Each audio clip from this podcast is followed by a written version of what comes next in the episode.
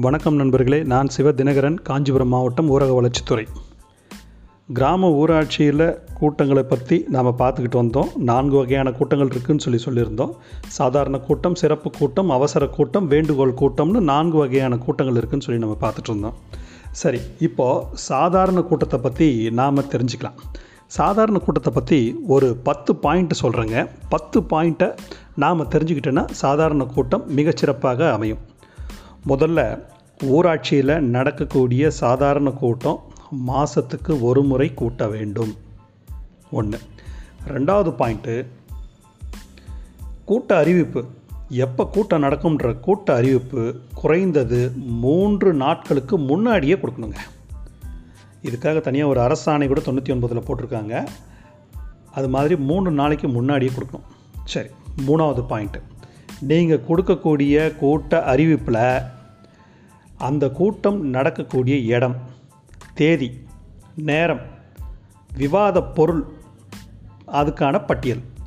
இந்த விவாத பொருள் என்னென்னலாம் விவாதம் பண்ண போகிறீங்கன்றதுக்கான விவரங்கள். அதை வந்து அஜந்தாவாக நாம் அங்கே கொடுக்கணும். இது மூணாவது பாயிண்ட். நாலாவது பாயிண்ட்.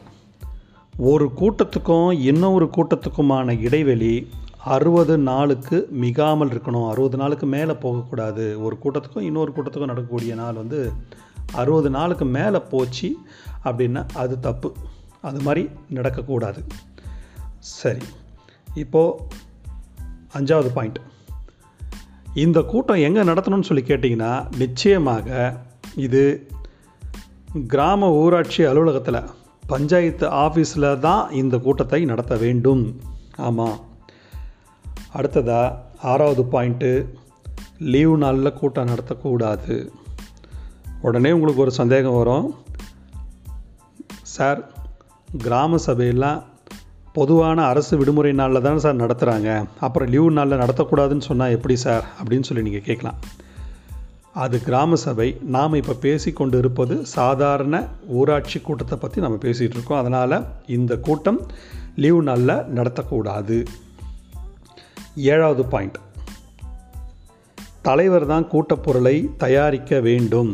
அந்த கூட்டத்தில் பொருள் இருக்கக்கூடியது எதுவுமே தலைவருக்கு தெரியாமல் தலைவருடைய நாலெட்ஜுக்கு தெரியாமல் இருக்கக்கூடாது. அவர் தான் அந்த கூட்டப்பொருளை தயாரிக்கக்கூடியவர் அதனால் இந்த எல்லா பொருளையுமே வந்து அவர் தரவாக தெரிந்து வைத்து கொள்ள வேண்டும். அவர் தான் அதை கூட்ட வேண்டும். ஆமாம் அடுத்தது எட்டாவது பாயிண்ட் உங்களுடைய இந்த கிராம ஊராட்சியினுடைய உறுப்பினர்கள் இருக்காங்க. இந்த உறுப்பினர்களில் யாருக்காவது ஒருத்தருக்கு கூட்டப்பொருள் தராமல் விட்டுட்டிங்கன்னா அஜெண்டா சர்வ் பண்ணாமல் விட்டுட்டிங்கன்னா இந்த கூட்டம் செல்லாததாக ஆகிவிடும்.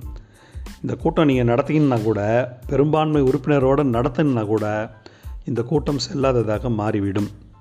அதனால் இதை ம மைண்டில் வச்சுங்க. எல்லோருக்கும் அந்த கூட்ட அறிவிப்பு என்பதை சார்வு செய்ய வேண்டும்.